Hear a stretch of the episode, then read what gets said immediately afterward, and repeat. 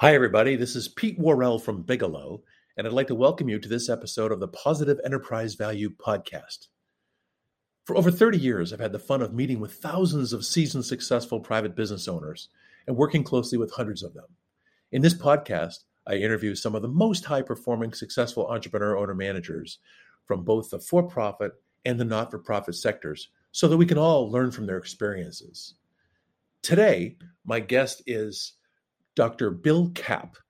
Bill is a board certified orthopedic surgeon and, among other things, is a serial entrepreneur who started a number of interesting for profit and not for profit enterprises, including the very well known and 10 unit uh, landmark hospital chain.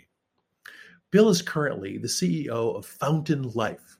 Fountain Life is a new company which has been formed to focus on the areas of health span and lifespan and includes a number of very interesting business segments, which I know all of us want to hear about. Bill, in my conversation, speaks to some of the startup of Fountain Life, but perhaps more importantly, some of Bill's background as to why he uh, wanted to start up Fountain Life, why he is kind of on the mission of doing what he's doing, and what he hopes happens in the next three to five years. I know we'll all learn from it and enjoy it. Here's Bill Kapp. So um, let's just chat for let's just chat. Um, you know, I think of you uh, as someone who seems like they've had a lot of chapters in their lives so far. I mean, you're an entrepreneur, you're an orthopedic surgeon, uh, you're a father, you're all these things. If you were to say a couple of things that describe what you do, what are the words that you would use? Uh, probably number one, I just try to make a difference, positive change. That's that's been the goal. I, I, tell my kids that all the time. I don't care what they do as long as they make a positive change. And I think ultimately the way I've found the best way for me to do that is actually by trying to find the newest and best technology that can improve healthcare and bring it you know, kicking and screaming, I say, into the future. Uh, you know, I certainly did that with my medical practices. I've done it with hospitals, and now the opportunity to do that with Fountain Life is a, is a huge opportunity that we can actually bring technology that otherwise would sit on the shelf, would otherwise would sit in a lab, would otherwise be never utilized because of either insurance barriers or physician barriers to individuals, so they can improve the overall uh, health span and lifespan that they so want. You, so you mentioned your your medical practices, et cetera. So can you kind of talk to us a little bit about the chapters of your life so far? Sure. So um, I uh, started in uh, in undergraduate school uh, working on biochemistry uh, at Emory University, and uh, subsequently transferred to the University of Georgia, where I graduated, uh, and then wasn't exactly sure what I wanted to do, so I started into molecular research in genetics and immunology, and uh, was working on a PhD.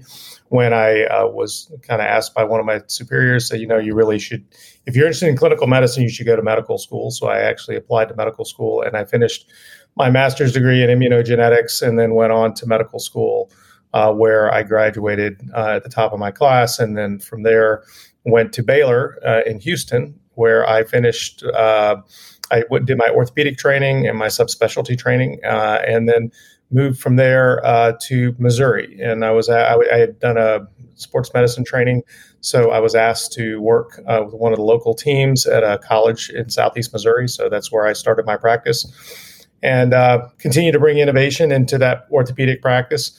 Over about ten years, uh, we took the orthopedic practice from I guess one clinic to about five clinics. And then we also added imaging centers, surgery centers, uh, always bringing in technology uh, twofold. One, uh, number one, how does the technology impact people's lives? And then number two, how do we take that technology and lower the cost of care? Because it was always uh, very apparent to me that the cost of healthcare was becoming egregious. And um, nobody seemed to have a really simple solution for it uh, or a solution that they were willing to entertain. So we started into the hospital business. I got in the hospital business because I wanted to figure out a way to better take care of some of our critical care patients in our community.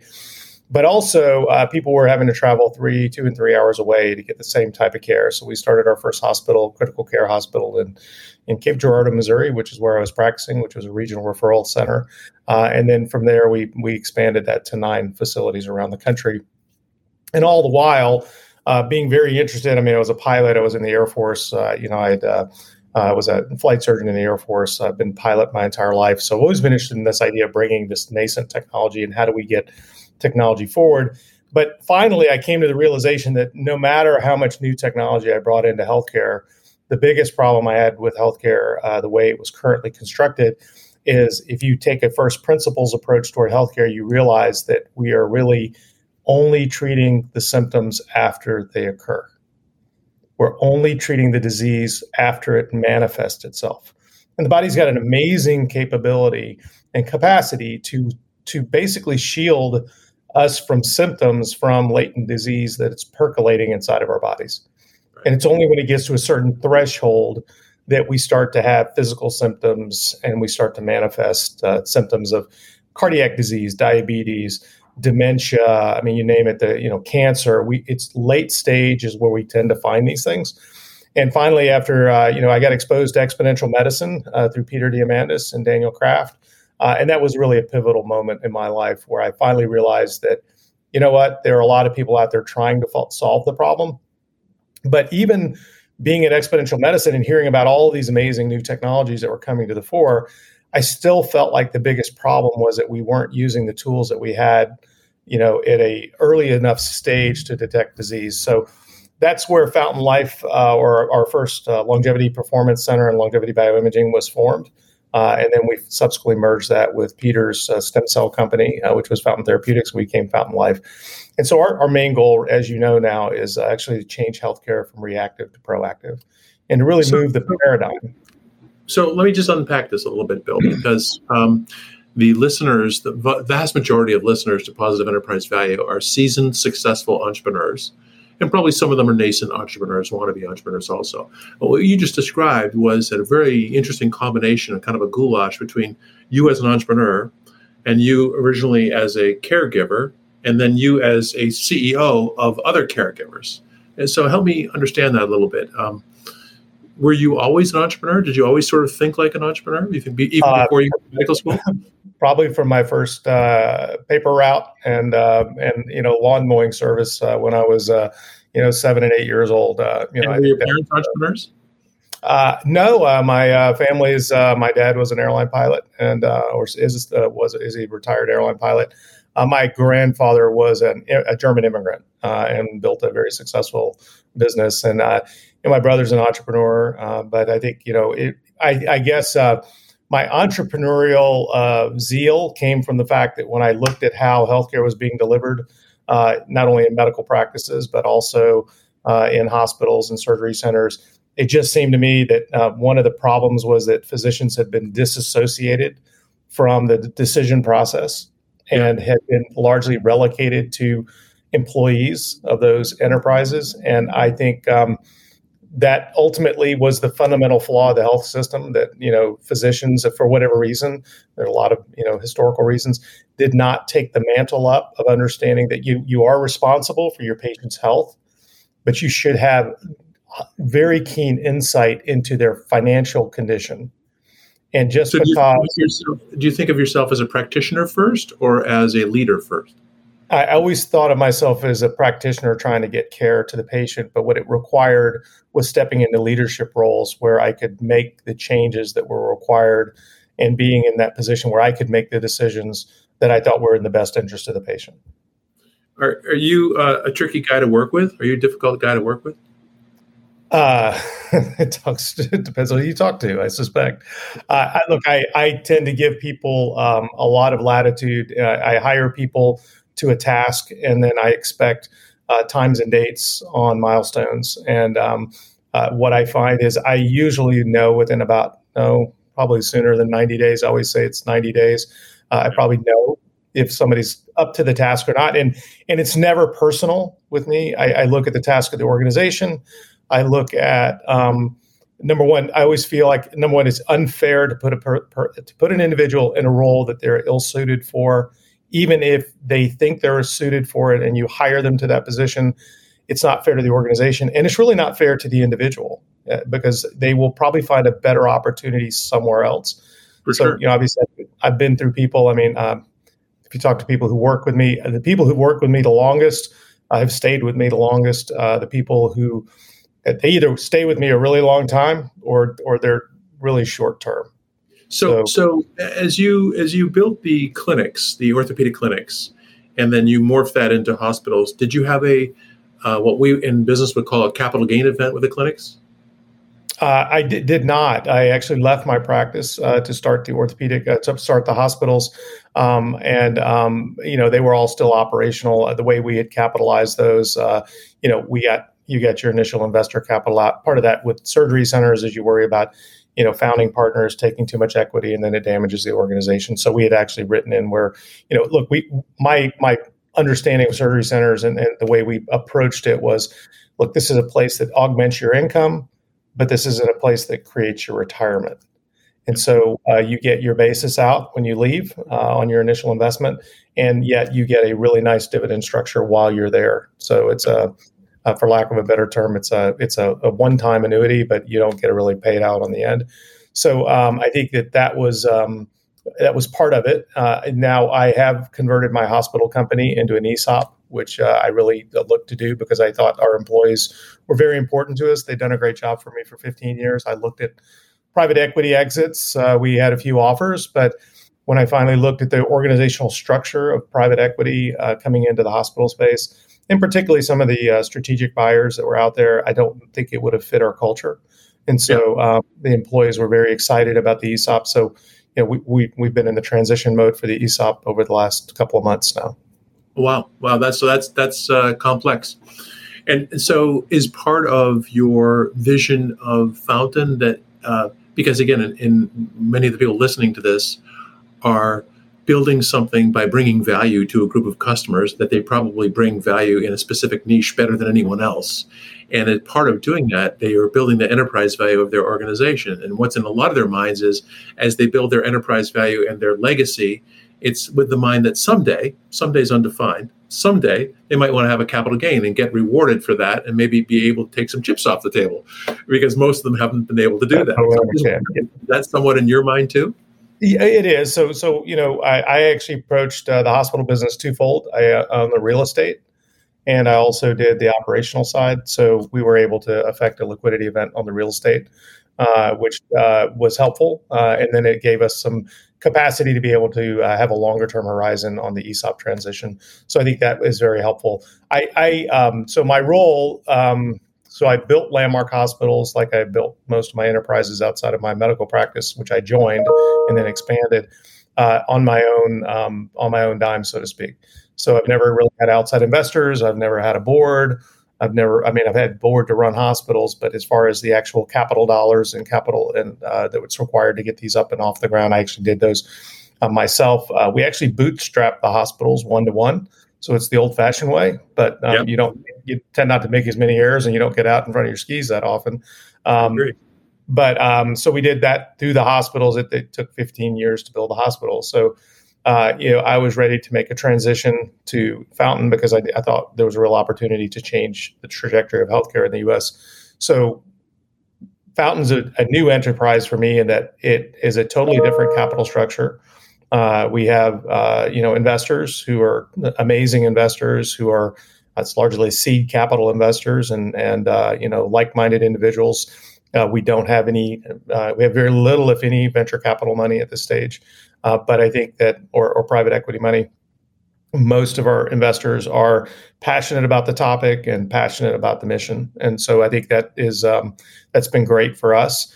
Uh, and I think um, it's a, a, little, it's a new uh, learning skill for me, learning how to deal with uh, boards and people and scaling. But what I'm most excited about is the opportunity to scale an exponential organization, where I think we can actually grow significantly faster than we did in the hospital business. So let me ask you, Bill, because what you just described in my experience of 40 years of working with entrepreneurs is really unusual. That is, many, I think I could accurately say most, uh, seasoned, successful entrepreneurs um, are rugged individuals who um, reluctantly build an organization. Uh, they're usually excellent practitioners at what they're doing. And for you, you have a certain kind of practitioner um, think, way you think about yourself, but others might be thinking about themselves in the aerospace business or in the medical device business or, or whatever, whatever. And um, they reluctantly take on outside capital or outside partners. You've made the, the switch where you did exist that way for what, 25 years? Uh, now, yes, I'd say 20, yeah. 25 years. Yeah. And now you've made the switch where you actually um, move uh, towards the next thing, right? You didn't just walk away from one thing, you moved uh, affirmatively towards the next thing. And uh, just in, in, the interest of full disclosure, people should know that I'm a, seed round investor in Fountain. And then you have a group of people who probably have um, some expectations of uh, communication, uh, input on business plan, um, expectations on value. I don't know what they are, but um, how have you been uh, reflecting on that to yourself? Uh, so um, it, it's a little bit of a learning curve. Uh, you know, I'm used to being a board of one, which yeah. now I have a lot of people helping me make decisions. But uh, uh to, to, the to the investors' uh, credit, we have, I think, a group of very patient investors. They understand this is a long term horizon. They understand this is not this is not you know a hit it and get out you know, and and, and make your multiple. Uh, these are people that are very passionate about the concept that we can actually change the trajectory of healthcare. And also, I think you know all of our uh, investors are actually members of Fountain. You know, they are members. They are invested in their health. They're invested in longevity. They understand how important it is for us to get this right, not only for their personal health, but it's really the long-term health of not only the United States but the world at, at large. Uh, if you look at the major challenges in the world today, of which there are numerous, uh, one of the largest challenges is uh, the aging po- demographic and the aging population. And if you look around the Western world, all of the Western countries are experiencing a population decline. Uh, some much more dramatically than others. But then you look toward Asia, where the average age of a farmer in Japan is now close to 68 years old. And you look at the fact that they sell more baby diapers than, or uh, adult diapers than baby diapers in Japan. And now you look toward China, where they're forecasting the population of China to be significantly reduced within the next 50 years due to the one child policy. And I think um, when you start to realize the cost of taking care of the elderly population, if we cannot find a way to make them robust, up until the end of their life, whatever that day is, uh, and staying at home and staying vital, then uh, we will not be able to afford the current ecosystem that we have built inside the United States or worldwide. We, we are not we will not have the luxury, nor do we now, of waiting until disease manifests to start to address the problem. We have to get people on a different trajectory entirely. And uh, while Fountain has some interesting initiatives around trying to prolong lifespan, the reality is nobody wants their lifespan prolonged if their health span doesn't match it. And so it's the one thing people cannot buy. You cannot buy your health. Uh, you cannot buy years necessarily unless you take certain steps. And our goal is to give people the tools to identify disease early and to start that reversal process. And then as technology comes on, and you know, exponential technology being what it is, and we just came back from a Peter's second A360, and, and, and I know you've been an attendee there. So you can see the, the beginnings of the technology where the possibility of extending lifespan is going to occur, but no one wants lifespan without quality. So, so um, of course, I'm nodding my head as you're speaking. I'm all about health span. In fact, uh, I don't know if you would agree with this, but just my layman's uh, unscientific observation of where we are right now in 2021 is actually we probably have increased lifespan without affirmatively increasing health span very much. So we're actually in an uncomfortable place, I would say. Would you agree with that? No, I would totally agree. I think um, certainly, you know, uh, 100 years ago, lifespan was far lower than it is today, largely due to poor sanitation, poor public health practices and infection. Yeah. And uh, you know, I, I, always remind our teams we only widely deployed the first antibiotic to the general public uh, after World War II. Yeah. So we've seen amazing, amazing advances in, in science, yeah. Yeah. but because of how the the education system was formed around medicine, um, you know, in order to learn about this very complex system we call the human body, we basically broke it into body parts and everybody became a, became a specialist in their body part. Yeah. But very few people, if anyone, looked at the totality of the individual uh, and yet that was relegated to the primary care doctor who did not have, you know, in-depth training in every single body part. So it's it's hard to become, you know, you tend to become a jack of all trades and uh, yet a master of none. And ultimately, uh, the reality is, we were because we took a body part technology and, and we a tech body part approach, we approach disease or uh, or you know we, we manifestations of problems in each body part as a disease and we attacked it as a disease. So we learned to treat the symptom. Uh, you know, we learned to treat the disease. Uh, but most of the time, you know, our medications are about 90% symptom suppressive. Uh, they don't necessarily cure a disease. And so we, whether it be Alzheimer's or it be Parkinson's, these are symptom suppressive. Uh, so getting down to the root cause analysis, I obviously is the point. So so I totally concur. We have definitely increased lifespan. It's been fantastic. In a lot of ways, it's a huge economic benefit to the country, whether people understand that fully or not. The dividend uh, worldwide to uh, every year of extra longevity is tremendous economically to the world. Um, and that's hard for people to grasp because people think, oh, everybody's just using more Medicare and they're using more government sponsored resources. But the reality is, there's a spend that accompanies increasing longevity outside of healthcare that makes a huge economic impact. But I think that no one wants to be in a nursing home. No one wants to wind up in 10 to spending the last 10% of their life in decline. And we all have family members uh, that have been down this road, uh, or we know of people who have family members that are in nursing homes, assisted living facilities, uh, memory care facilities. Uh, sure. And it, uh, if you haven't spent time in one, um, uh, there it's it, well, it, it's a daunting task to take care of these patients, and uh, the staff does an amazing job. But it is um, it's a very sobering experience if you haven't been in a recent assisted living or, or I would say skilled nursing particularly.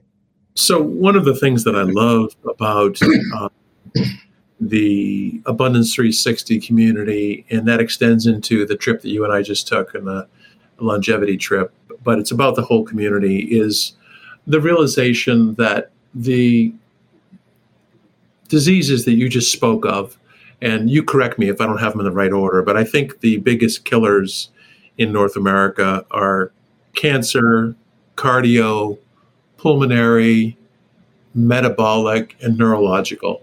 And I think they're roughly in order. Uh, yeah, so, and, the, so if you look at the top 10 causes of death, that's exactly right. Uh, now, I would put one in there that most people don't really like to talk about and physicians hate talking about. Uh, the third leading cause of death is actually hospital medical errors. Okay, so beautiful. I, I should have had that. That's that's really great. Um, and you described it perfectly earlier by saying that these were, but physicians were taught to basically go after these uh, vertical specialties, and and I agree with you. It's largely to treat the symptoms. And one of the things I love about our dialogue has been that actually it's not that you get these diseases and then you age; that these are diseases of aging. That if you have enough miles on you, it's likely you're going to get one of these diseases. Can you say about more about that?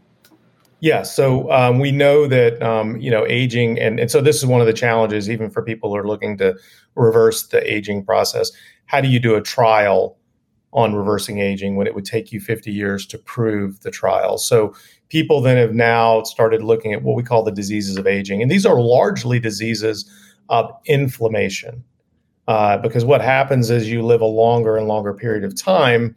Uh, there are more insults to your DNA, particularly your epigenome.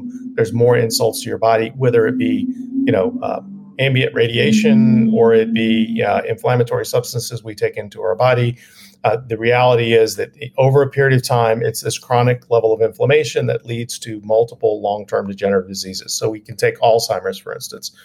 People start to uh, develop Alzheimer's, uh, or they start to develop plaque uh, and beta amyloid and, and beta amyloid plaque, I should say, and tangles in, in neurofibrillary tangles in their brain as early as age 40. Whether you have a genetic disposition or not, almost everybody has it. And we know that there are people that lead a very healthy lifestyle, a normal body mass index, normal blood sugar, you know, uh, exercise every day, neuro, you know, fa- family support, all of those things that keep you in a low inflammatory state. And no matter how much beta amyloid and neurofibrillary tangles they have in their brain, at the autopsy, they never manifest any symptoms of Alzheimer's disease. but yet it's the inflammation when if it allows to occur in your 60s 70s and 80s that actually it's almost like lighting uh, rudy tanzi a phd out of harvard who talks about this frequently it's like striking a match to burning tinder and then the act the brain becomes activated and it starts to you know to basically consume neural tissue particularly in, in areas that can be uh, associated with alzheimer's. So and that but that extends to heart disease. It extends to osteoarthritis. Extends to uh, to you know hardening of the arteries. It extends to multiple aspects. So we always talk about uh, you know keeping a low inflammatory state is critical. You know the poster child for this is actually tom brady right? I mean, he's like Mr. Non-inflammatory, and if you look at everything that he does inside of his body, uh, within terms of exercise and nutrition and everything else that he does, he keeps extremely low inflammatory state. So that's a good starting point for all this. But it is clear that we have uh, divided up the body into body parts. And while the cardiologist is looking at your inflammatory conditions called atherosclerosis and hardening of the arteries in your heart and plaque, your orthopedic surgeons is looking at the exact same inflammatory conditions that's destroying your cartilage in your knee. Right. And yet there's no link between those two. And it's rare that I find a patient uh, when I was doing orthopedics that had significant osteoarthritis that we were doing a hip or knee replacement that did not have another disease of aging that was significant. So, uh, so I love the way you're describing that, and it's just it's it's so clear to me that uh, metaphorically, it's like other parts of our world um, so when I came back from the recent longevity trip with you and others, I was, as you know, my wife's a family practice doc, mm-hmm. and I was yes. having dinner with her and one of her friends who is an sort of an internal medicine person, and he was asking us about this, and I talked to him. I gave him about the last thirty seconds of what you and I just talked about, and he looked at me and just made a face, you know, like I was an infant, and basically said, you know, I just don't believe in that crap you know, really, now what comes next? Now, now what are you going to do? Homeopathy? And so um, you're, it's pretty challenging in businesses, entrepreneur businesses, to take on the um, the people in your industry who are already successful. In fact, I think a lot of entrepreneurs would say that the way that they've been able to make big changes in uh, industries which needed change is they came at it from the outside but you you've got a large group of built-in physicians who I'm guessing probably hear what, what you and I are saying, and you and I are nodding our heads to each other, and they probably think we're out of our minds. How, how do we overcome that, or do we bother to overcome it? Yeah, so uh, you know, obviously, this is uh, an area that we butt our heads against constantly, and I, I'm not so sure that it's a clear path toward changing minds uh, is really maybe where our goal should be. I mean, ultimately, when I look at the healthcare system, we need to approach approach the stakeholders in healthcare, and the stakeholders in healthcare are businesses who are paying for healthcare and individuals who are paying for health insurance. And so the reality is that I, I, I think having spoken to multiple physicians, um, the, the problem with the technology that we're proposing for so much of what we do inside of Fountain Life and elsewhere is it is extremely disruptive to existing phys- physician business models over time. Right. And we're going to need to create a new business model to reward our doctors uh, that does not reward them for sick care, but it rewards them for prevention. And unfortunately, right now, 97% of our healthcare dollars spent on sick care and 3% spent on, spent on prevention, even though the ROI on prevention is so much higher than the ROI on sick care. But insurance companies make more money off the patients being sick than they do being well in terms of actual dollars spent in premium dollars. The sicker you are, the higher your premiums tend to go. So there's more potential margin there. But I think ultimately what we're looking at is we're going to need to kind of reformat the educational system. And so we're excited about some conversations we're having uh, in uh, one location where we have a Fountain Life where there's a medical school there that's very interested in potentially changing the paradigm on how we educate doctors. And the reality is, you spend your entire time in medical school learning pathophysiology. And by definition, that is not physiology, that is pathological physiology, meaning yeah. you know sickness. And we spend an inordinate amount of time looking how, uh, learning how to take care of you after you break, after you've developed a disease process or you need a, disease or intervention. So we've tended to be because of our invention in penicillin, we learned that there's a pill uh, for a problem. Uh, we tend to be a very, uh, you know, pharmaceutically driven society where, you know, we say, hey, here's your pill, here's your problem, here's my problem, here's a pill, or here's a procedure. Yeah. And so that's where the revenues uh, lied. So I think, you know, ultimately the goal will be to re-educate physicians so that they're more like an airline pilot. When you think about that, your airline pilot trains every six months uh, in a simulator for every known emergency that could happen with the aircraft, which rarely, if ever, happens. So most of the time, he spends tweaking your flight plan, tweaking the flight plan, doing you know minor adjustments. And if we're going to build the new generation of healthcare and we're going to lower the cost and we're going to improve outcomes and quality, we need to be able to have our physicians of the future train for sick care, but yet rarely, if ever, have to you know employ those tools. The goal would be to ultimately that they could help guide you through a healthy future without necessarily having to wait to put a stent in you, put a total knee in you, put whatever, because once again, we've addressed the causes of aging and these aging diseases at such an early state that you never manifest the end, end stage portion of the disease. So when you speak to physicians about that, they really uh, look askance at you, number one. Uh, secondly, they don't believe it because they can't believe the technology's here. And then if you actually engage them in a discussion about potential age reversal, then you lose them entirely. Yeah. Because that is not dogma and that is not taught. And part of the problem is our, our medical uh, educational system has become extremely sclerotic outside of maybe a few major medical centers that are heavily influenced by technology. And so, for instance, we were in Boston recently this week, in New York, and then certainly you have the, the equivalent, uh, you know, in Mayo Clinic, and then potentially also out, you know, definitely out where Stanford exists. Uh, and the, the ecosystems around that generate physicians, in my mind, that tend to be far more inquisitive, far more data centric. But um, what is the most amazing to me, and what we're seeing right now, we're just seeing the early stages of it. And, and I have a daughter who's a general surgery resident the existing group of millennial physicians in training today are not happy with the current status quo. They are not happy with putting their finger in the dike and continually trying to patch up for things that they feel like should have been addressed earlier. And so, uh, this group, which is, by the way, they grew up with an iPhone in their hand, they grew up with an iPad, they grew up very data centric. Unlike me, was we didn't have that uh, luxury of technology. So I think that they come at things with a very different mindset. And, you know, the common comments I hear from them are, we need to change the system.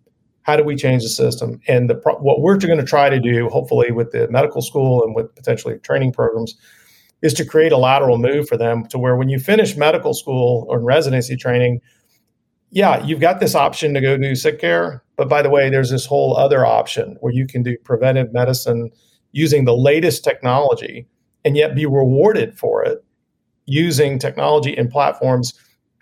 Because ultimately, going to the primary care doctor's office, unless they're doing a procedure on you, is largely because the primary care doctor needs to be paid. And that's the venue that they're reimbursed the best right. in today. We just learned with COVID that we just treated millions of people through telemedicine. And we jump started that entire process.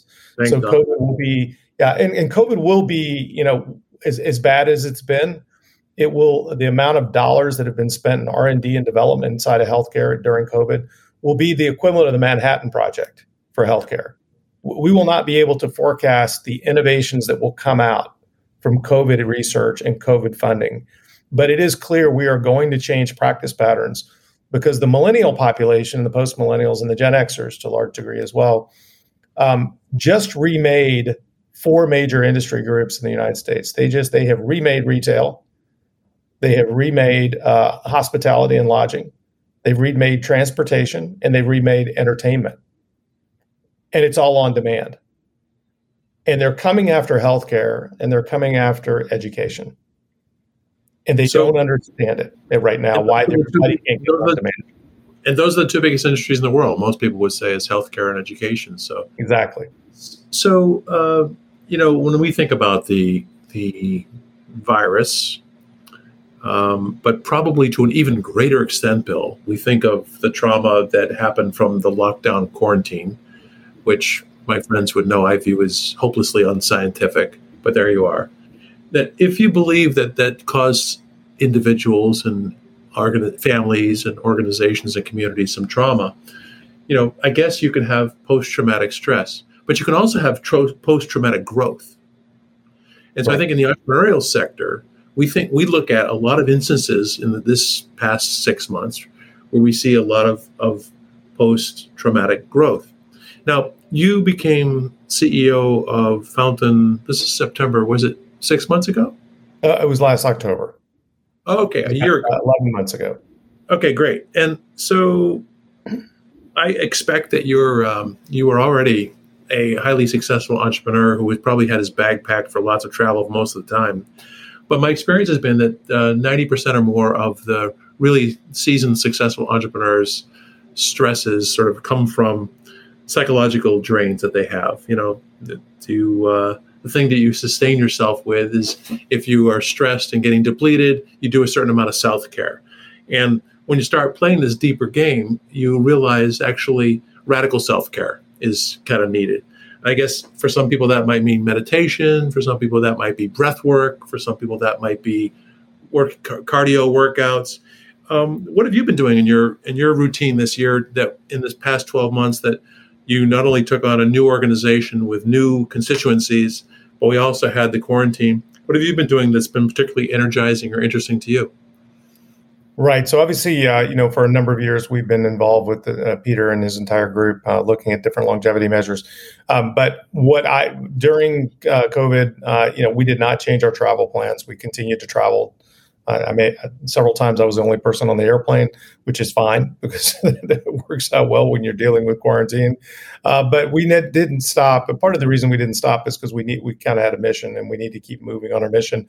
But one of the things we did work very hard on is uh, boosting immune uh, immunity, and so. Um, you know, very big fan of some of the peptide therapies out there that will boost immunity, and we've used those over time.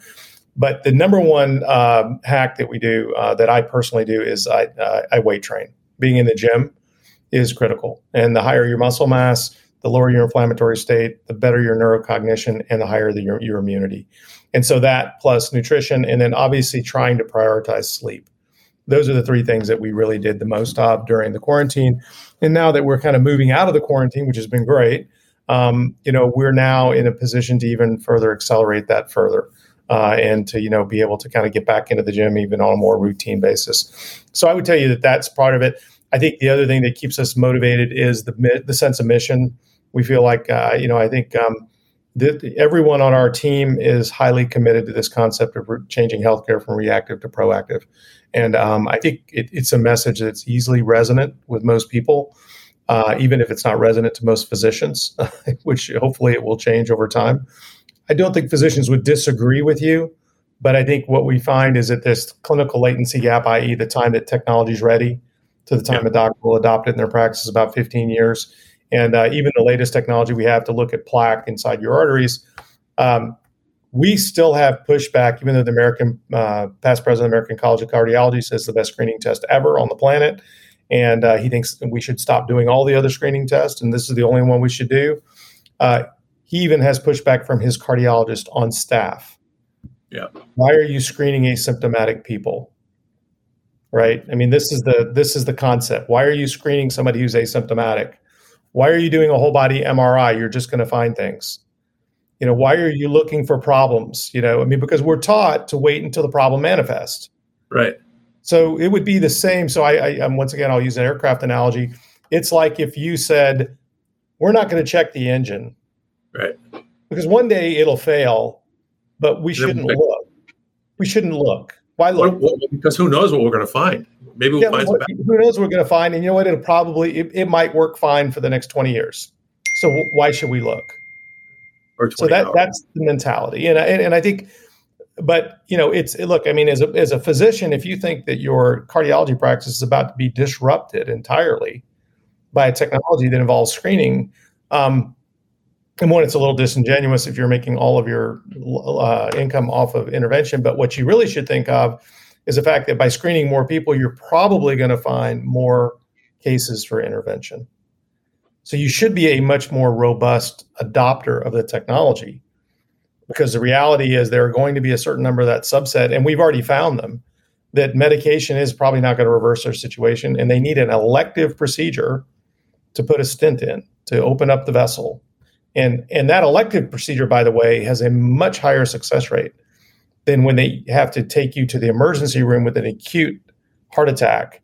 And now we have to do it, right? And plus, we can time it and we can plan it and and we can you know, handle the, the the you know the issues around it much easier. So I think it, it is just a mindset change, and I'm hoping that physicians will do it. But uh, I bear new illusions, so I think we start educating physicians, the ones that'll listen, and then I think beyond that, we start to look toward medical students who are ready for the change. I think at this point. So, Bill, many people listening to this podcast will think to themselves, "My God, look what this guy's done." He, he was studying one kind of uh, science. He went to medical school. He started some clinics. He started some hospitals. Now he's the CEO of Fountain. He's gone from one success to another. Is there any sort of way that you can talk to us about? Is there any sort of maybe not a failure, or maybe it is a failure, or a disappointment where you stubbed your toe that comes to mind that was a great piece of learning for you? Uh, we stub our toe all the time. we just we just soldier through. Uh, yeah, we've had, um, you know, we in our history, you know, yeah, we had a hospital that did not do well that we had to let go uh, for a lot of reasons. That you know, some some we learned hard lessons in that. Um, you know, we've been through the vagaries of government reimbursement where you know you're not sure exactly what's going to happen. A lot of our patients are Medicare patients, so you know when the government swings its mighty axe, sometimes you have to deal with that. But it, what we try to do is stay ahead of it. Um, I, you know, I, I'll go back to another aviation analogy because that's my that's my forte. Uh, but I will tell you, um, we always tell the teams number one uh, in, in aviation, the three rules are number one: aviate, navigate, and communicate. So when something bad happens in the airplane, don't stop flying the airplane. Okay, something bad happens in your business, don't stop running your business.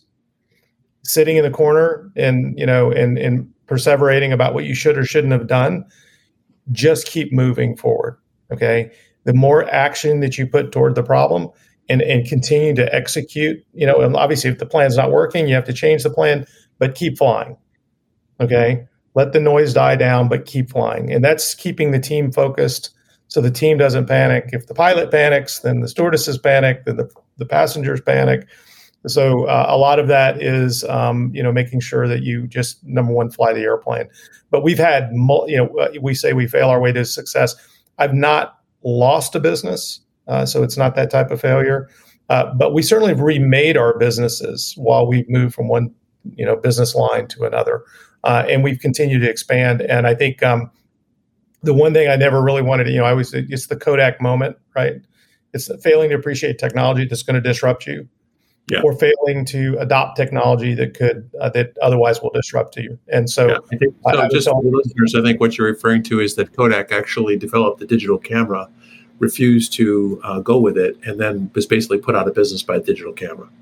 Exactly, and so so you know it's interesting. You know, Sears is now uh, I think they closed their last store in Chicago, uh, and recently, and uh, it was a if you think about it historically, Sears was the first online retailer.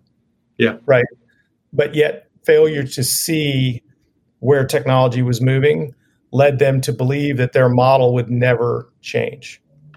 And yet, so, so if you had some smart, um, let's see, what could I say, uh, college student who is listening to this podcast and wants to be an entrepreneur, would you give what what sort of paragraph worth of advice would you give them?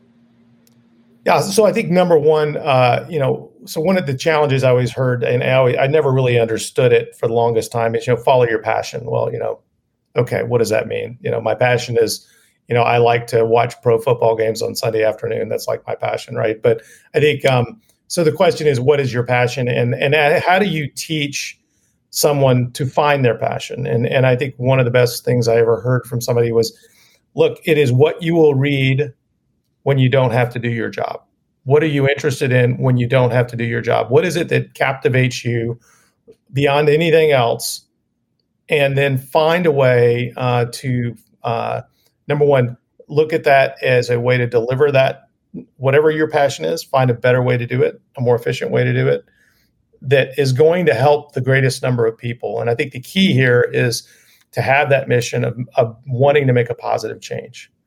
You know, just uh, anybody, uh, everyone I've ever met who's been financially successful um, has had, it was not their primary reason to start a business. Right.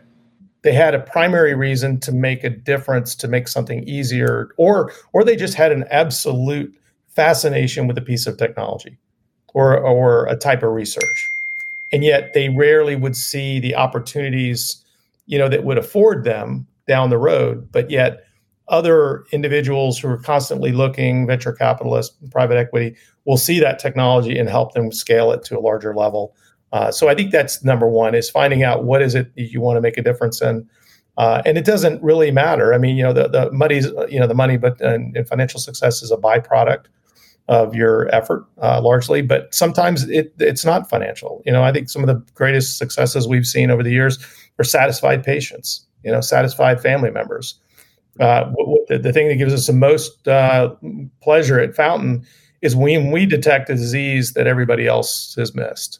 Even at some of the major centers, they may have been at Mayo or Cleveland Clinic or whatever, and all of a sudden we find something and they're like, wow, I've been going there for years and they never found that, you know. So so to us that gives people empowerment and ultimately if you're going to become CEO of your own healthcare, which I think will come, I think doctors have a huge role to play because it's still a complicated field.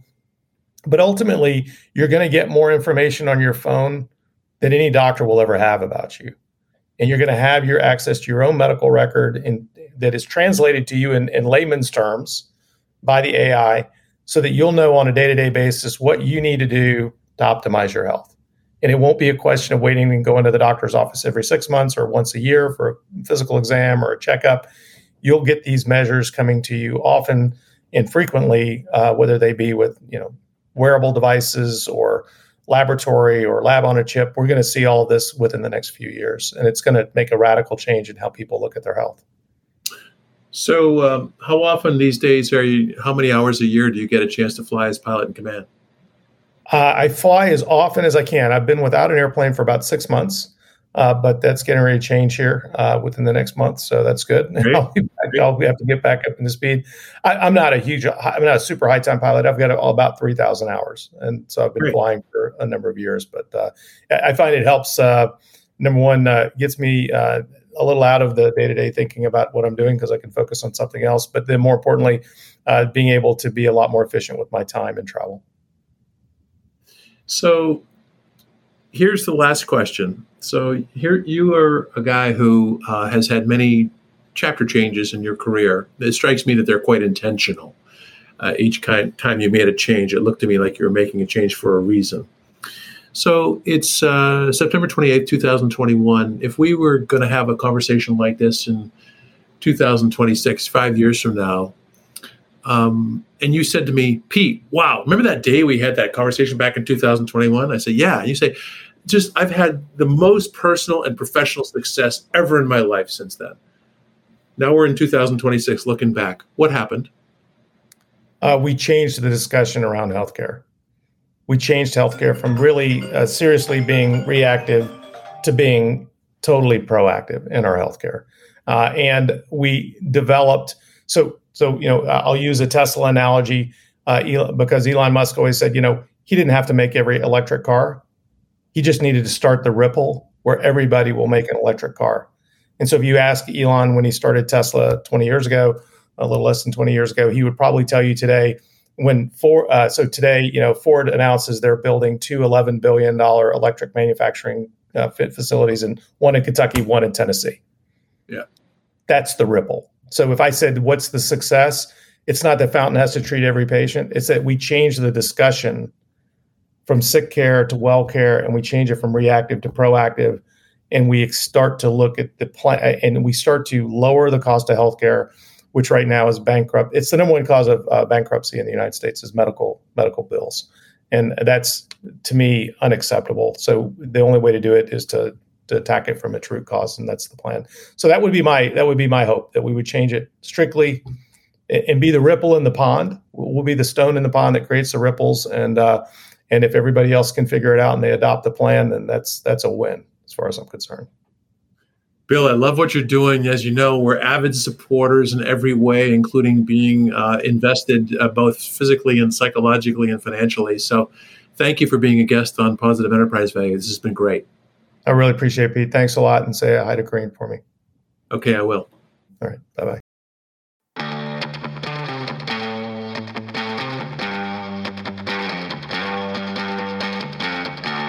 I hope you enjoyed this interview as much as I did. We believe that entrepreneur owner managers are the most powerful pro social and pro economic force on the planet. And it's for that reason that we dedicate our firm, Bigelow, to working exclusively with them. At Positive Enterprise Value, we freely share our learning so that you can absorb from the experiences of other private business owners with skin in the game, just like you. Bigelow is widely regarded as the M&A advisor that deals exclusively with high-performing entrepreneur owner managers our scrappy independent boutique firm only offers one service that is, to help build and someday capture enterprise value. You can find all of the episodes on this podcast on Bigelow's website, which is bigelowllc.com.